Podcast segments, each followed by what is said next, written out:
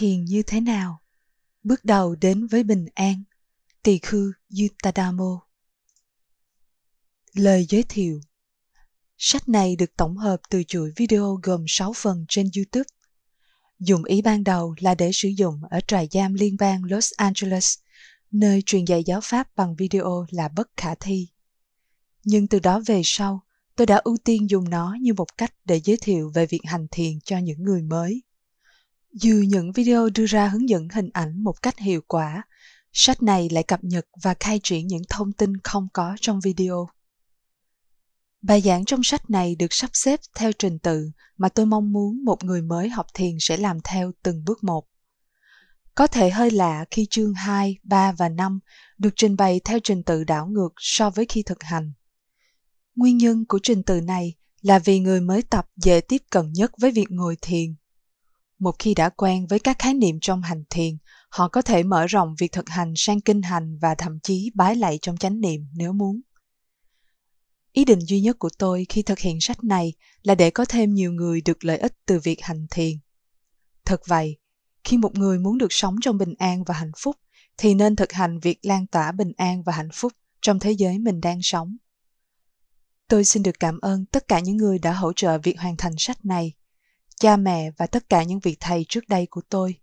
Người thầy tế độ hiện tại của tôi, Ngài Achanthong Sirin Mangalo, và nhóm những người có lòng tốt ghi lại những lời dạy của tôi từ các đoạn video trên YouTube. Mong tất cả mọi chúng sinh đều được hạnh phúc. Yutadamo Chương 1 Thiền là gì? Sách này được viết nhằm mục đích giảng giải nhập môn về thiền cho những người chưa có hoặc có ít kinh nghiệm thiền tập, cũng như những thiền sinh đã thực hành các phương pháp thiền khác nhưng muốn học hỏi một phương pháp mới. Trong chương đầu này, tôi sẽ giải thích thiền là gì và ta nên hành thiền như thế nào. Điều quan trọng trước nhất ta cần biết là chữ thiền có thể được hiểu theo nhiều cách khác nhau tùy theo mỗi người.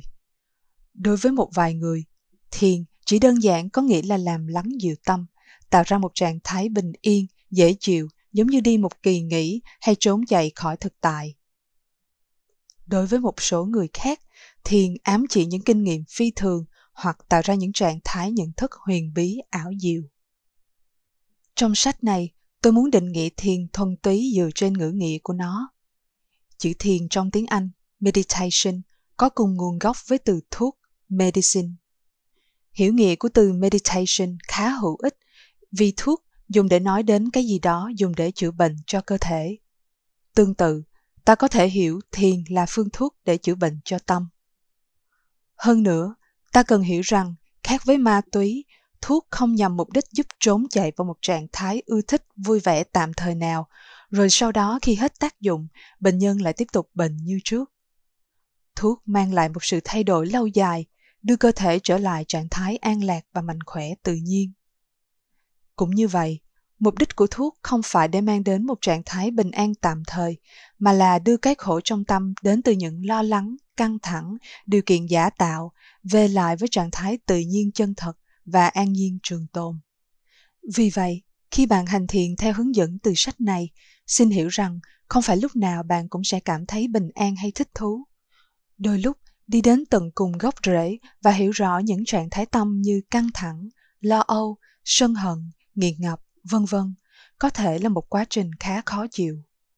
Nhất là vì ta đã dành phần lớn thời gian để né tránh hoặc dồn nén những mặt tiêu cực này của tâm. Có nhiều lúc bạn sẽ cảm thấy như thiền không mang lại chút bình an hạnh phúc nào. Đây là lý do tại sao ta cần phải nhấn mạnh thiền không phải là ma túy. Hành thiền không phải là để thấy hạnh phúc trong lúc tập, rồi khi không tập lại thấy đau khổ. Thiền có tác dụng mang đến một sự thay đổi thực sự trong thế giới quan, đưa tâm ta về lại với trạng thái sáng tỏ tự nhiên. Nó cho phép ta có được bình an hạnh phúc thực sự và trường tồn nhờ vào khả năng giải quyết những khó khăn tự nhiên của cuộc đời một cách tốt hơn. Kỹ thuật hành thiền cơ bản để tạo ra sự thay đổi này chính là tạo ra sự nhận biết rõ ràng. Trong hành thiền, chúng ta cố gắng ghi nhận rõ ràng mọi kinh nghiệm ngay khi nó diễn ra. Nếu không hành thiền, ta hay có khuynh hướng phán xét và phản ứng ngay tức thì với những kinh nghiệm như tốt, xấu, tôi, của tôi, vân vân, dẫn đến căng thẳng, khổ đau và bệnh tật trong tâm.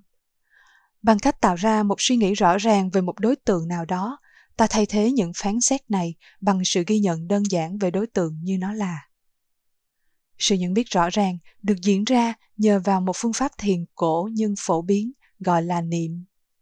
Niệm dùng để chỉ việc dùng một từ hay một cụm từ để tâm tập trung vào một đối tượng, thông thường là điều gì đó linh thiêng hoặc siêu nhiên. Tuy vậy, ở đây ta niệm để tâm tập trung vào thực tại bình thường, ghi nhận rõ ràng về kinh nghiệm diễn ra như nó là, thoát khỏi những phóng chiếu và phán xét. Niệm bằng cách này có thể giúp ta hiểu rõ về những đối tượng mình kinh nghiệm và không bám chấp hoặc ghét bỏ chúng. Ví dụ như khi ta chuyển động thân, ta sẽ dùng một câu niệm để tạo ra sự nhận biết rõ ràng về kinh nghiệm ấy, ghi nhận bản chất của nó, chẳng hạn như chuyển động. Khi ta có một cảm thọ, niệm cảm thấy. Khi suy nghĩ, niệm nghĩ. Khi giận dữ, niệm trong tâm, giận.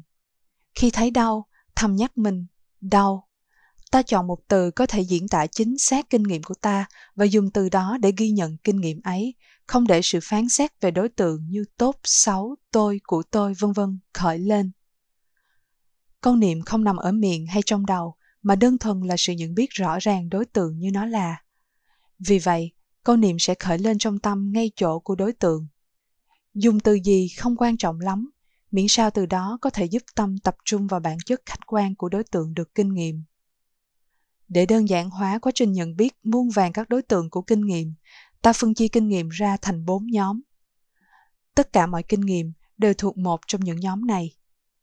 Sự chia nhóm này nhằm đưa ra một hướng dẫn mang tính hệ thống, giúp ta nhận ra cái gì thật, cái gì không và nhận biết thực tại như nó là. Trước khi bước vào hành thiền, ta cần ghi nhớ bốn nhóm này. một Thân, các chuyển động và tư thế của thân. hai, Thọ, các cảm thọ đau, vui sướng, bình an, vân vân trong thân và tâm. 3. Tâm, các suy nghĩ khởi lên trong tâm về quá khứ hay tương lai, xấu hay tốt. 4. Pháp, các nhóm hiện tượng tâm lý và vật lý khiến thiền sinh quan tâm, bao gồm những trạng thái tâm làm lưu mờ sự nhận biết, sáu giác quan, thiền sinh dùng để kinh nghiệm thực tại và nhiều thứ khác. Bốn nhóm này, thân thọ, tâm, pháp, chính là bốn nền tảng của chánh niệm, còn gọi là tứ niệm xứ trong hành thiền. Chúng là những gì ta dùng để thấy rõ giây phút hiện tại. Thứ nhất, về thân, ta cố gắng ghi nhận mọi kinh nghiệm về mặt vật lý khi nó xảy ra. Ví dụ khi duỗi tay, ta niệm thầm, duỗi, khi co, niệm, co, khi ngồi yên, niệm, ngồi, khi đi, niệm, đi. Ta đơn giản nhận biết mọi tư thế của thân dù nó đang ở bất kỳ vị trí nào và với mọi cử động ta cũng nhận biết bản chất của nó như vậy. Dùng niệm để gợi cho chính mình nhớ về trạng thái của cơ thể như nó là. Bằng cách này, ta dùng chính thân mình để có được một sự nhận biết rõ ràng về thực tại. Tiếp đến là những cảm thọ tồn tại trong thân và tâm. Khi cảm thấy đau, ta niệm đau. Trong trường hợp này, ta có thể lặp lại nhiều lần. Đau đau đau để thay vì cho phép sân hận ghét bỏ nổi lên, ta thấy nó thuần túy chỉ là một cảm thọ. Ta nhận ra rằng cái đau và sự không thích cái đau là hai thứ khác nhau. Không có gì thật sự xấu về cái đau cả. Cái đau không phải của ta, vì ta không thể thay đổi hay kiểm soát được nó. Khi thấy vui, ta cũng nhận biết tương tự như vậy. Nhắc nhở mình về bản chất thật sự của kinh nghiệm ấy. Vui vui vui. Làm vậy không có nghĩa là ta đang cố gắng đẩy lùi những cảm thọ khoái lạc. Ta chỉ đơn giản bảo đảm cho mình không dính mắc vào nó, và vì thế không tạo ra sự nghiện ngập, dính mắc, thèm khát cảm giác ấy. Cũng tương tự như kinh nghiệm đau, ta nhận ra niềm vui và sự yêu thích là hai thứ khác nhau, không có gì thật sự tốt về niềm vui cả. Ta thấy rằng bám luyến vào niềm vui không làm nó kéo dài hơn được, mà lại còn dẫn đến sự bất mãn và khổ đau khi nó chấm dứt. Cũng vậy khi bình thản ta niệm bình thản bình thản bình thản thấy thật rõ ràng và tránh dính mắc vào cảm giác bình an khi nó khởi lên bằng cách này ta bắt đầu thấy khi càng ít dính mắc hơn với cảm giác bình an ta lại càng bình an hơn thứ ba là những ý nghĩ khi ta nhớ về những việc trong quá khứ dù nó mang lại sự thích thú hay khổ đau ta niệm nghĩ, nghĩ. Thay vì bám chấp hay sân giận, ta chỉ cần nhận biết suy nghĩ như chúng đang là. Tương tự, khi ta hoạch định tương lai, ta cũng chỉ cần nhận biết ta đang suy nghĩ, thay vì thích hay ghét nội dung của những ý nghĩ ấy.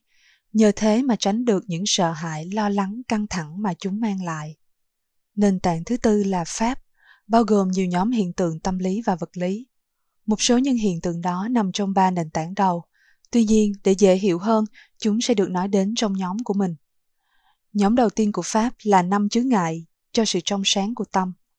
Đây là những trạng thái cản trở việc hành thiền, tham ái, sân hận, lười biếng, phóng tâm và hoài nghi. Chúng không chỉ là chướng ngại để có sự trong sáng rõ ràng trong tâm, mà còn là nguyên nhân của những đau khổ, muộn phiền trong đời sống. Vì chính lợi ích của ta, ta phải cố gắng hiểu rõ chúng và loại bỏ chúng khỏi tâm mình, bởi đó chính là mục đích thực sự của thiền. Vậy thì khi có tham ái, khi ta ham muốn thứ gì đó ta không có, hay dính mắc vào việc gì đó ta làm, hãy ghi nhận sự muốn hoặc sự thích như nó đang là, chứ không nên sai lầm mà xem tham ái như nhu cầu. Ta nhắc mình, muốn, muốn, thích, thích, như nó đang là.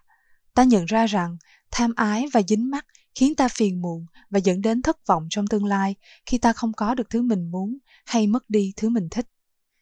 Khi giận dữ, khó chịu vì những kinh nghiệm tâm lý hoặc vật lý đã khởi lên hay thất vọng vì chúng không khởi lên, ta nhận biết giận, giận hoặc không thích, không thích.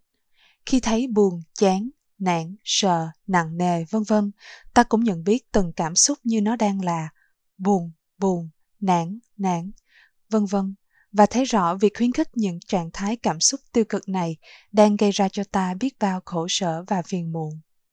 Một khi đã thấy hậu quả của sân giận, ta sẽ tự động lánh xa nó trong tương lai. Khi lười biếng, ta niệm lười, lười hoặc mệt, mệt và ta sẽ thấy rằng bằng cách này mình có thể nạp lại năng lượng tự nhiên. Khi phóng tâm, lo lắng, căng thẳng, ta niệm, phóng tâm, phóng tâm, lo lắng, lo lắng, căng thẳng, căng thẳng và ta sẽ thấy mình tập trung hơn. Khi nghi ngờ hay rối rắm, không biết làm gì, ta niệm, nghi ngờ, nghi ngờ hoặc rối rắm, rối rắm và cũng như vậy, kết quả là ta sẽ thấy tự tin hơn. Sự hiểu biết rõ ràng về bốn nền tảng hình thành nên kỹ thuật cơ bản cho việc hành thiền và những kỹ thuật này sẽ được trình bày trong những chương tiếp theo. Vì vậy, nắm được hệ thống lý thuyết này trước khi bắt đầu hành thiền là điều quan trọng. Nhận biết được tầm quan trọng của việc thay thế những suy nghĩ đánh giá bằng sự nhận biết rõ ràng về đối tượng trải nghiệm chính là bước đầu tiên trong việc học thiền.